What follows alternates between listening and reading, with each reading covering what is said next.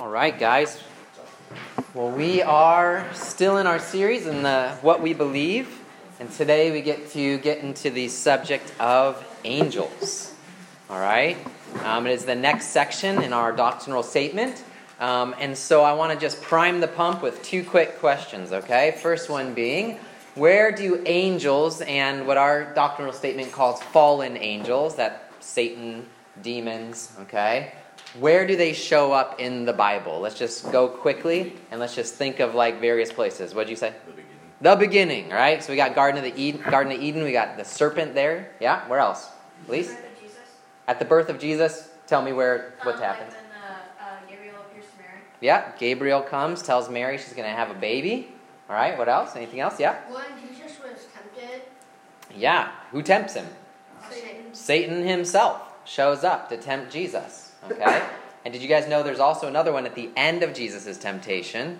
What does it say happened? Satan left him and The angels the angels came and ministered to him. So we got both showing up in that story, okay? Dalen? Wasn't there like one in, when Jacob went running or something? So Jacob has this, yeah, it's really important dream when he sleeps and he sees that the gates of heaven are open up. There's this ladder, Jacob's ladder of the angels going up and down into heaven. Yeah, Adeline?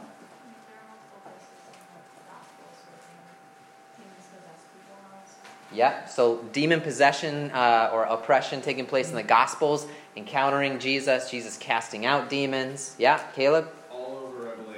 All over Revelation. Yeah, so all over Revelation, we've got all sorts of images of dragons and angels and demons and different things. Yeah? I might be wrong, but like when Samuel was a kid and like God was talking to him when he was trying to sleep, and he kept- kept going to his master, and he's like, "I didn't call you." Yeah, exactly. So that's that would be an example of the Lord speaking directly to him, right? So we don't actually see angels and demons in that one, but God himself is is calling out to Samuel and he's hearing his voice as he sleeps. Yeah.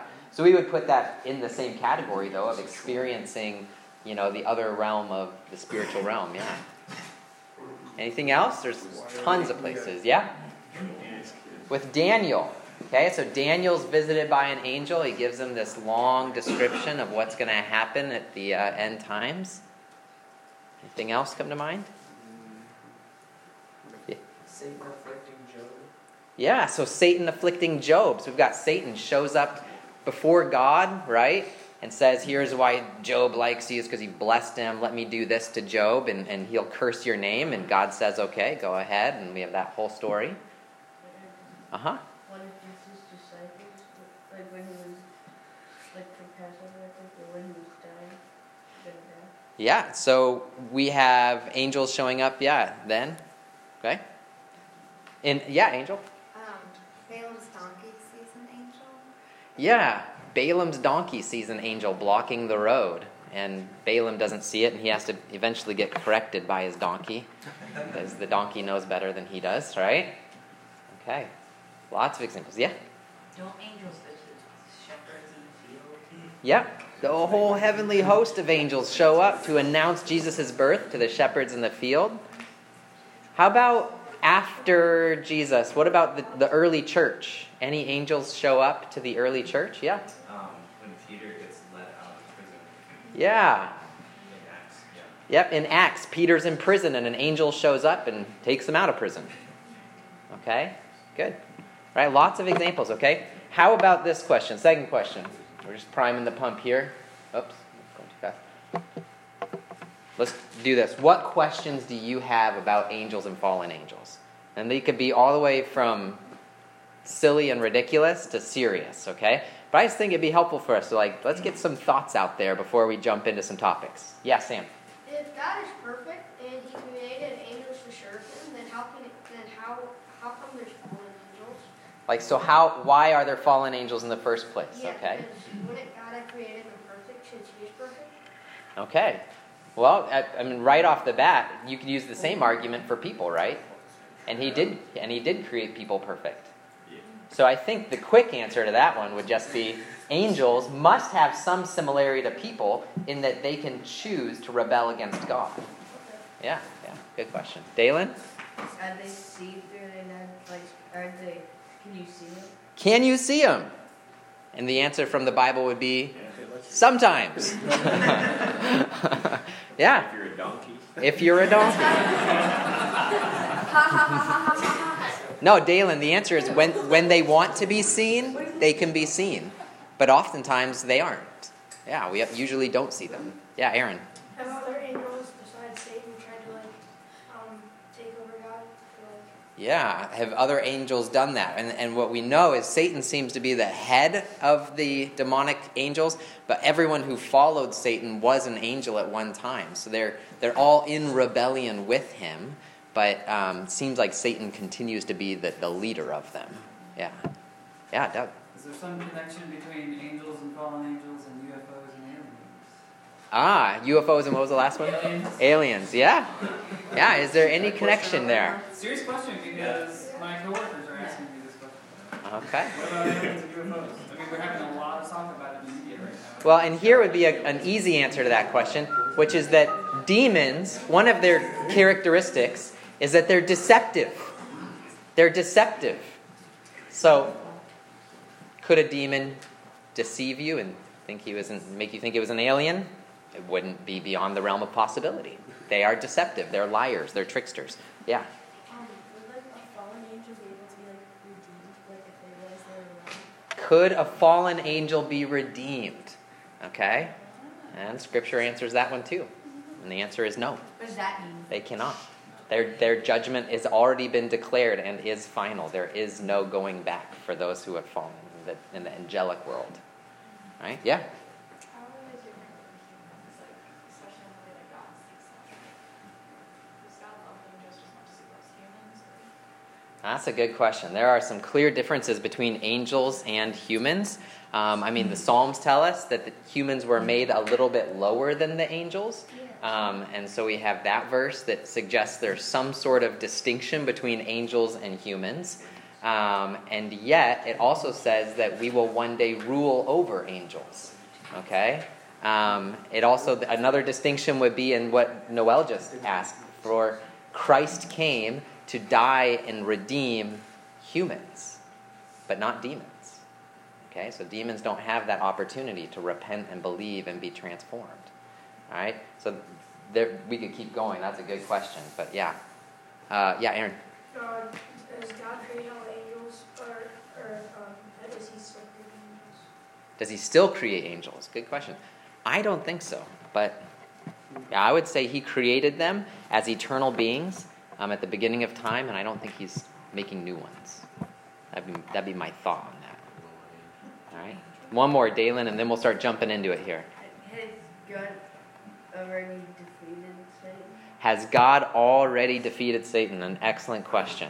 And the answer is Yes. he has defeated him, and yet he allows Satan to continue to influence the world until his final defeat, which is still to come and is predicted in Revelation. So we're going to get to that. Awesome. Great questions. All right. Well, this is a really interesting topic. Um, it, it can kick up a lot of questions. Um, so I'm going to try to hit it well, but know that we probably won't get to everything. Um, our doctrinal statement, if you actually look at it, this is the absolute shortest section, okay? It's the shortest section, is on angels. We have one sentence, this one here, on angels, and we have two sentences on fallen angels. That's our doctrinal statement. And you might wonder, well, what does that tell us about angels and demons? Okay? Um, I don't think it's because they're not important. And I don't think it's because the Bible doesn't talk about them. The Bible does talk about them, and they are important. Um, I would say it's more because of the way the Bible talks about them. All right? At no point does Paul say to any of the churches in his letters, and now let me explain to you in full detail everything that happens in the spiritual world with angels and demons. Okay? At no point does an angel show up and say, Hi, I have been sent from on high to uh, explain to you how all that works. Okay? We just get glimpses of things as the storyline of Scripture progresses. Okay? We get little glimpses of an angel shows up and says, I've been sent by God to tell you this. And then they're gone.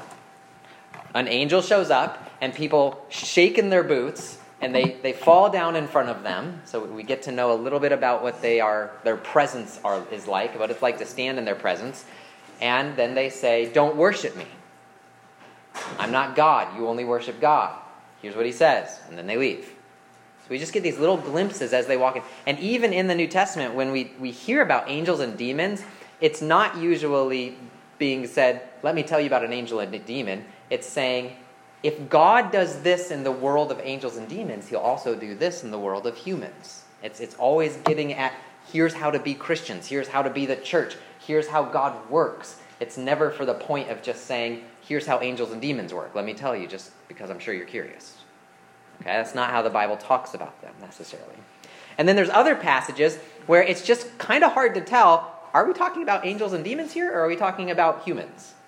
Okay, so there's passages where um, it talks about, let's say, in Isaiah, the king of Babylon. And as it's talking about the king of Babylon, th- there's this really poetic language. If you guys have tried to read the prophets, you encounter poetry, and there's images and pictures, and you're like, man, it sounds like someone was on something when they wrote this. Um, and, and it's really hard to understand at times. And it's hard to tell if they're going between the real world and the spiritual world and what's happening here. And so sometimes we have ideas that I think this is describing Satan, but it's not very like 100% clear. Which let me just put out there for you guys as you guys think about how to study the Bible and what we believe, you need to know that it's okay to have a theological category in your mind of I'm 60% sure that this is what this is saying. Okay? So, as Christians, you don't have to be like 110% sure of every single thing that you believe. It's perfectly fine, and I think it, especially in the realm, well, I should say in some things, we should be 100% sure because it's very clear. Okay? But in other things, for example, like angels and demons, there's passages, and I'll give you an example of a few as we go through today. Um, like one, we'll see in a video in just a minute, is this idea of, you guys know what the Nephilim are? Okay, there's this really short passage in Genesis. Um, it's right before the flood. Okay, it's right before the flood. This is something that authors of, of Christian fiction they love to pick up on this one and, and throw it in their books and uh, make big big deals about it. Um, but here, let me read it to you. Genesis six. When man began to multiply on the face of the land, and daughters were born to them, the sons of God saw that the daughters of man were attractive, and they took as their wives any they chose. Then the Lord said, My spirit shall not abide in man forever, for he is flesh, and his days uh, shall be 120 years. The Nephilim were on the earth in those days, and also afterward, when the sons of God came into the daughters of man, and they bore children to them, these were the mighty men who were of old, the men of renown. And then it goes on to talk about how the Lord saw that the wickedness of man was great on the earth, every intention of their thoughts was evil, and so he's going to send a flood. And so we take that passage and we say, what is that talking about? it's really important. Like, who are the sons of God?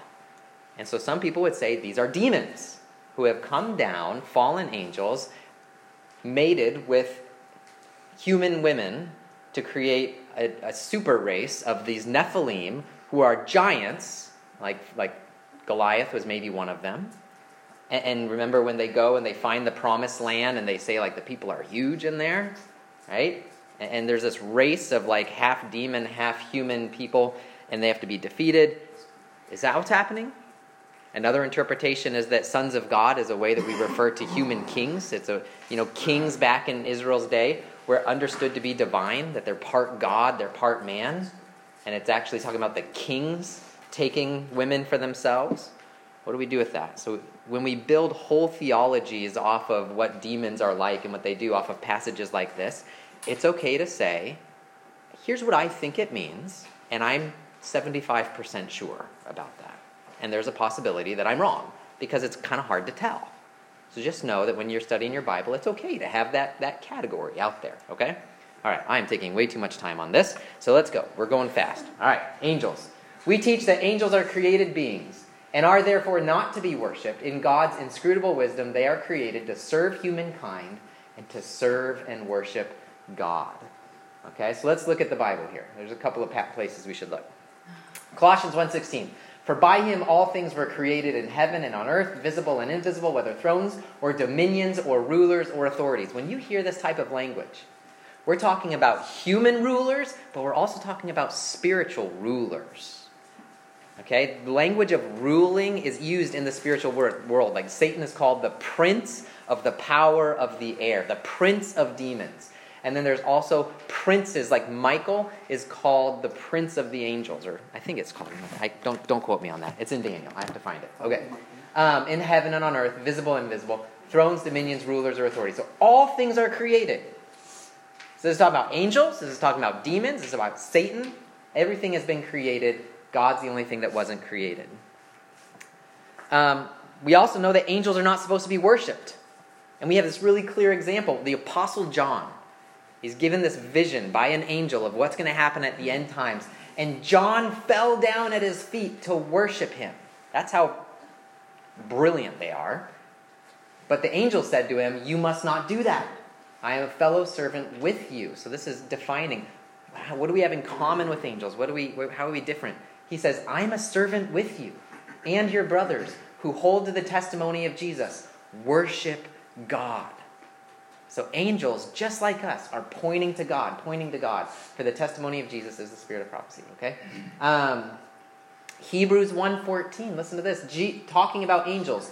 Are they not all ministering spirits sent out to serve for the sake of those who are to inherit salvation? He's, he's making this argument that angels, isn't their whole purpose to go about serving Christians? Isn't that a crazy thought?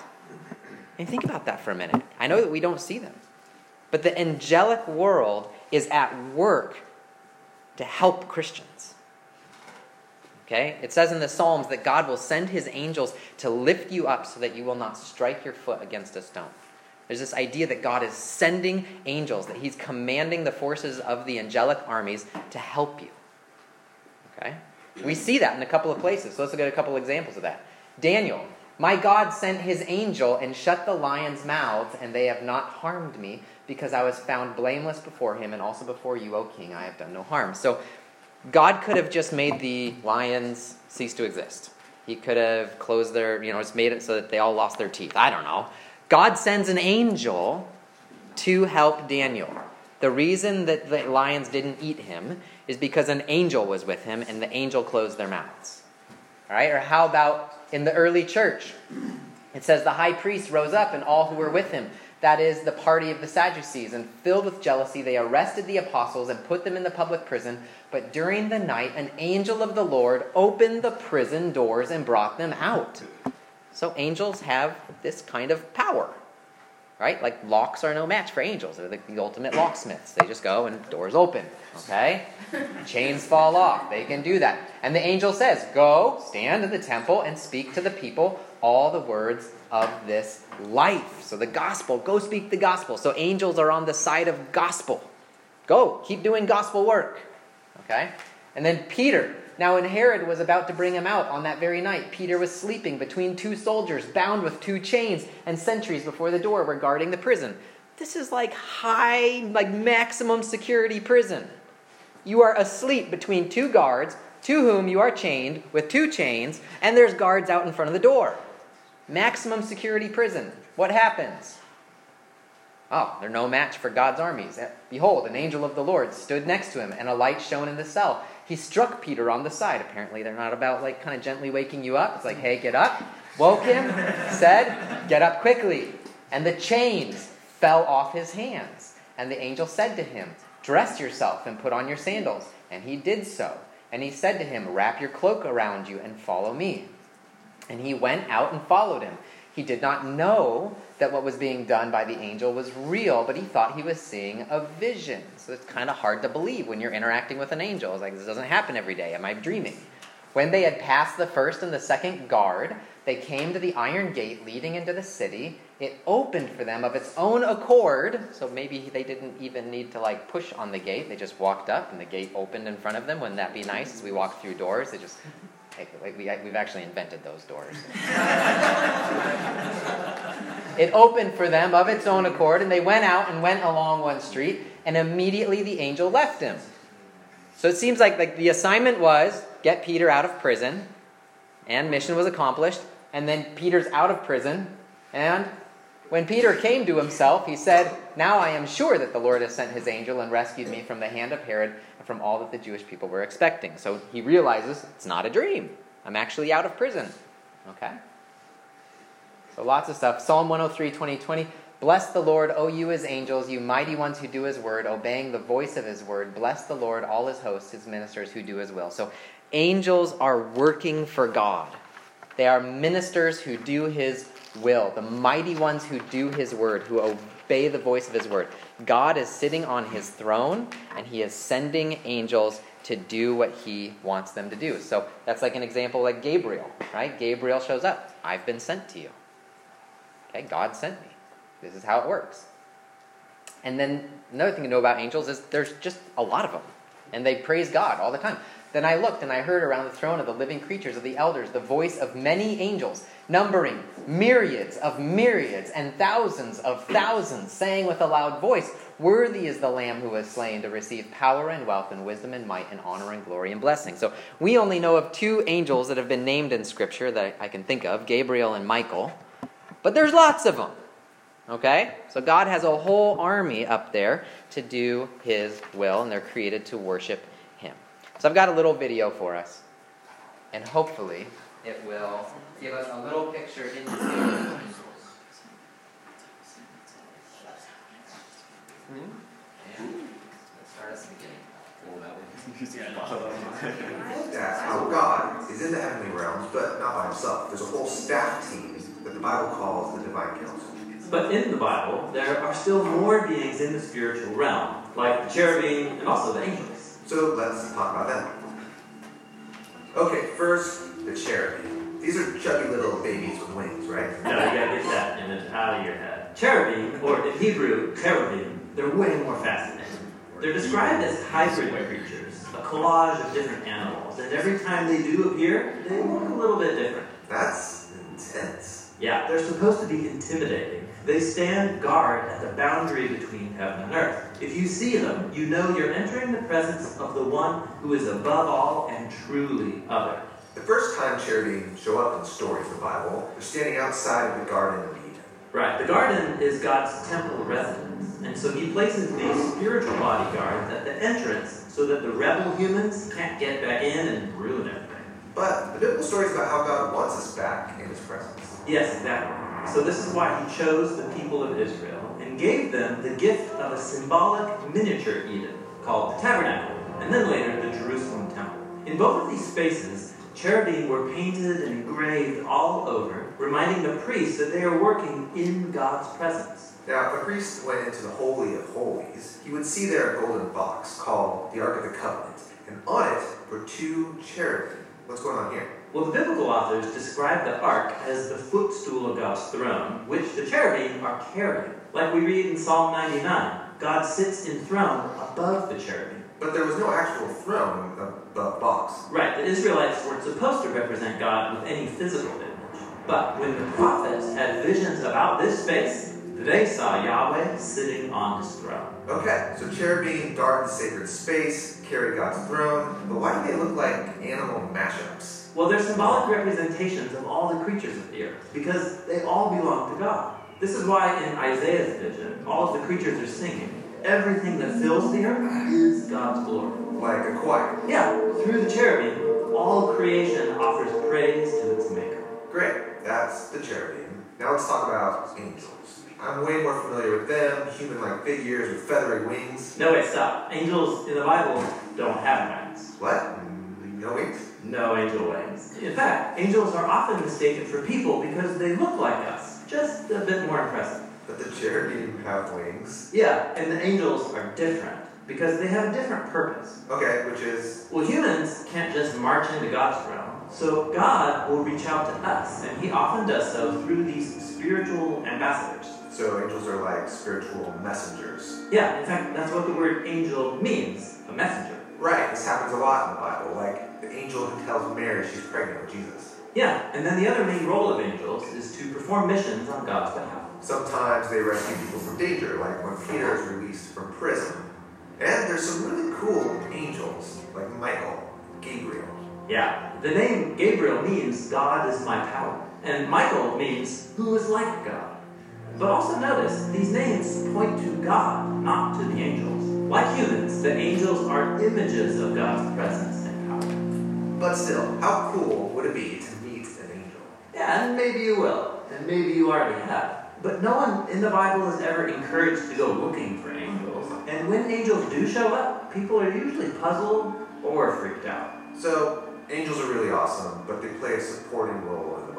Yes, because God's ultimate purpose is to bring humans back into his presence in a reunited heaven and earth. And in the meantime, he uses angels to guide and to serve his people. Okay. Alright, so we're going to move quickly because time's running out here. So let's jump into fallen angels. So we teach that Satan is a created angel, the originator of sin. He incurred the judgment of God. So Satan begins sin. He's the first one to rebel against God. If we ask the question, when were angels created? We'd have to say sometime between day one and day six of creation. And God created everything. And there's maybe a hint, it's kind of interesting to think about this, in what it says about day one. In day one, it says, In the beginning, God created the heavens and the earth, and the earth was without form and void. Okay? So maybe, he doesn't say anything about the heavens. Maybe on day one, God organized the heavens and created all the heavenly beings, and the heavens were kind of already set up and working in that way. And then moving on to day two, let's get to work on the earth. Possible. It's reading into the poetry there. Um, but in that time of 1 to 6, Satan rebels. He incurs the judgment of God by rebelling against the Creator. Um, we see in a couple of passages in Scripture that, again, we're not sure. Like, is this talking about a human king? Is it talking about the king of Babylon? Is it talking about Satan? There's a passage that sounds a lot like it's talking about Satan rebelling against God. Um, and then he comes down and he leads Adam and Eve to sin. Okay? We teach that Satan is the open and declared enemy of God and man, the prince of this world, who has been defeated through the death and resurrection of Jesus Christ, and that he shall be eternally punished in the lake of fire. So here's the passage I'm talking about. It's hard to tell if it's the king of Babylon or Satan, but it says, You said in your heart, I will ascend to heaven above the stars of God. I will set my throne on high. So the stars of God, stars are oftentimes an image for the angelic beings, angels, demons, or stars. Um, I will sit on the mount of assembly in the far reaches of the north. I will ascend above the heights of the clouds. I will make myself like the Most High. Okay, but we do know that Satan's main uh, sin was pride, setting himself up as God. For the sake of time, I'm going to keep going. We know that Satan will be thrown into hell. Um, we know that he is an accuser. Um, yeah. God, Jesus defeated him at the cross. Um, Satan, there's an eternal fire prepared for the devil and his angels, and that fire is where he will be tormented forever and ever. And that is from last week. I should have gotten rid of these passages. They shouldn't be in here. So I have another video for us, really quick, on Satan.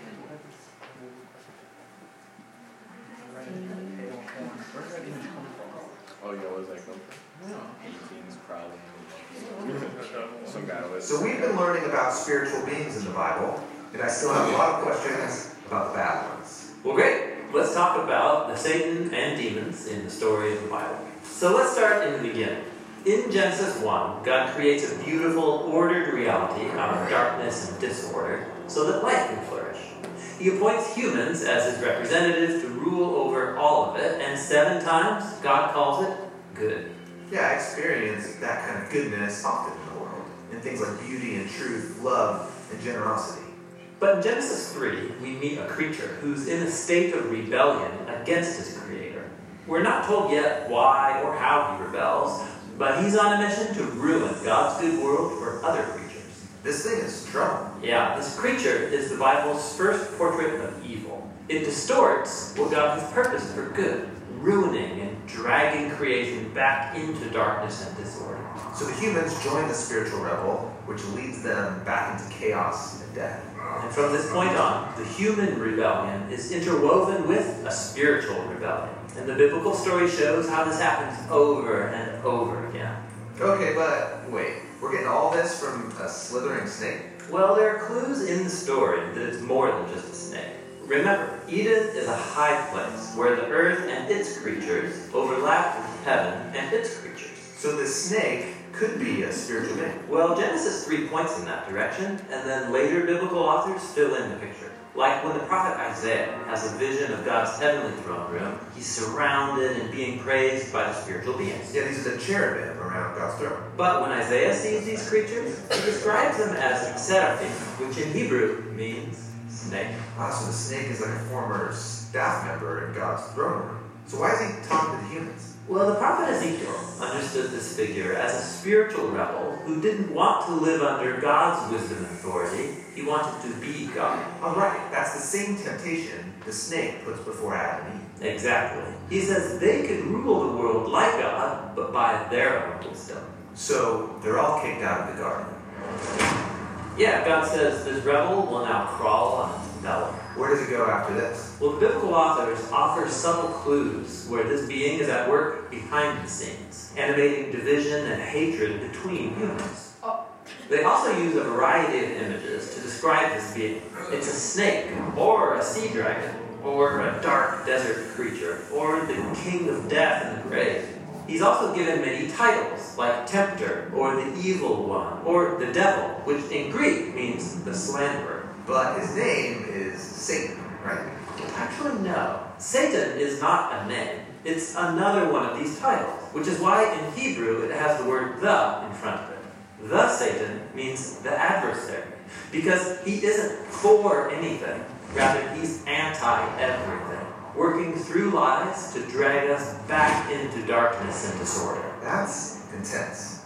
Now, what about these other spiritual rebels in the Bible called demons? What are they all about? Okay, so remember the concept of God's heavenly staff team, the divine council, or the sons of God. In the Hebrew scriptures, we're told Okay. You're just going to have to go and watch that on your own. we are running out of time. Um, yeah, I want to I want to hit a few points as we close here, okay? So, got Satan, got demons. Why does it matter? That's the big question for us. What do we need to take away from this, okay? And this is the most important part of, of our time together, okay? Why do we need to address Satan and demons? Why is it helpful for us to know these things? Okay, well, if you're a soldier, which we are, and you're about to go into battle, what types of things is your commander going to tell you? Well, he's going to tell you who the enemy is, right? He's going to say, here's what the enemy is, here's what they look like, here's the weapons that they have, here's what their goal is, here's what's motivating them, here are their weaknesses, here's how they can be defeated. That's crucial information, right? Going into battle. At the same time, he should also tell you here's who our allies are. Here's who's on our side. Here's what our goal is. Here's the weapons that we and our allies have. Here's how we can defeat our enemy. It is absolutely crucial for you to be aware that you go through life not just with other people, but with the spiritual world around you so that you can know how to win the battle of the Christian faith, which is described as a battle in multiple places. That's why it's so important. And here's a passage that helps us to see that. Ephesians 6, that's the passage on the armor of the Lord. Paul says, Be strong in the Lord and in the strength of his might. Put on the whole armor of God that you may be able to stand against the schemes of who? The devil. Satan. For we do not wrestle against flesh and blood, but against the rulers, against the authorities, and against the cosmic powers over this present darkness, against the spiritual forces of evil in the heavenly places. What does that mean? Well, that means that your enemy, first and foremost, is Satan. It's not Sammy or Jim or Emily. Your opponent, first and foremost, is Satan. Okay? And the reason that's helpful is because when you start to experience conflict in life, when you start to experience attack in life, you don't have to respond by saying, This person's got to go. I hate this person. I hope that God sends this person to hell tomorrow. You say, Satan has captured this person to do his will. And you're going to fight differently if you know that, aren't you? Because you're going to know that ultimately my battle is not against this person, my battle is against Satan. And so I need to do exactly what the armor of the Lord is telling me to do, which is I need to pray and ask the Lord to protect me in this battle and to win this battle for his glory on his behalf. And part of winning this battle is going to be people who were your enemies turning and becoming fellow Christians with you. That's why Jesus can say, Love your enemies. Because the goal is that your enemies will one day become your fellow soldiers in Christ and fight alongside you. So it's super important that we know this. Now, a few things um, to know about angels and demons that might be helpful. First of all, C.S. Lewis has this really helpful quote. He says there's two equal and opposite errors when it comes uh, into which our race can fall about the devils. One is to disbelieve their existence. So if we go through life saying, like, ah, it's not real, we're deceived. We're not going to understand what's really happening around us. The other is to believe and to feel an excessive and unhealthy interest in them. To go looking for devils. So, like, what's happening? Like, is Satan doing this? Is Satan doing this? Is Satan doing this? Scripture doesn't lead us in that direction either. Scripture tells us that what we need to do is focus on following God, obeying Scripture, teaching the gospel, preaching the gospel, and we will win the war against Satan and demons. Okay? Because Jesus has actually already won the war against Satan and demons. Um, couple of real, real life uh, advice. We need to know that Satan and demons are real and that they, they really ex- resist the kingdom of God, but we don't need to be obsessed with it. That's this here. Um, we need to be careful about receiving guidance from angels today. So now I'm going to go into the realm of the supernatural for a minute. People really do have experiences with angels and with demons. They really do. If you have an experience with what you think is an angel or a demon, be very careful about receiving guidance from them. Okay? And here's why. Number one, Scripture tells us that Satan can disguise himself as an angel of light. If you want to know, for example, an example of this might be the Mormon faith. Where did the Mormon faith come from? It came from this one guy, Joseph Smith, right? Having visions of an angel who came and told him things that were contrary to what the Bible says. And he developed an entire religion based on it, and people all over the world follow this religion. Satan can disguise himself as an angel of light. Paul says, if we or an angel from heaven should preach to you a gospel contrary to the one that we preach to you, let him be accursed. If an angel of God, supposedly, tells you something different than what the gospel, this book tells you, damn him to hell. That's what Paul's saying. This is your authority, no matter what vision you have, okay? Know that Satan and demons are liars and murderers.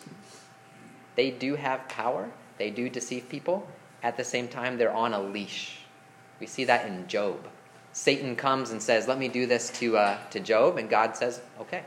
Which means Satan is doing horrible things to Job, and God is letting him. And that's the only reason why he can do it. It's because he's on God's leash. Know that we don't need to see a devil behind every rock. We see Jesus casting out demons and healing people. We also see Jesus just healing people, no demons. Okay? So not everything that happens is caused by a demon, but some of these things are.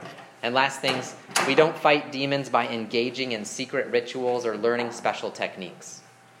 We fight demons by knowing that Jesus is Lord, that Jesus has conquered them, that they must go in the name of Jesus. And we fight demons by obeying God's word and living the normal Christian life.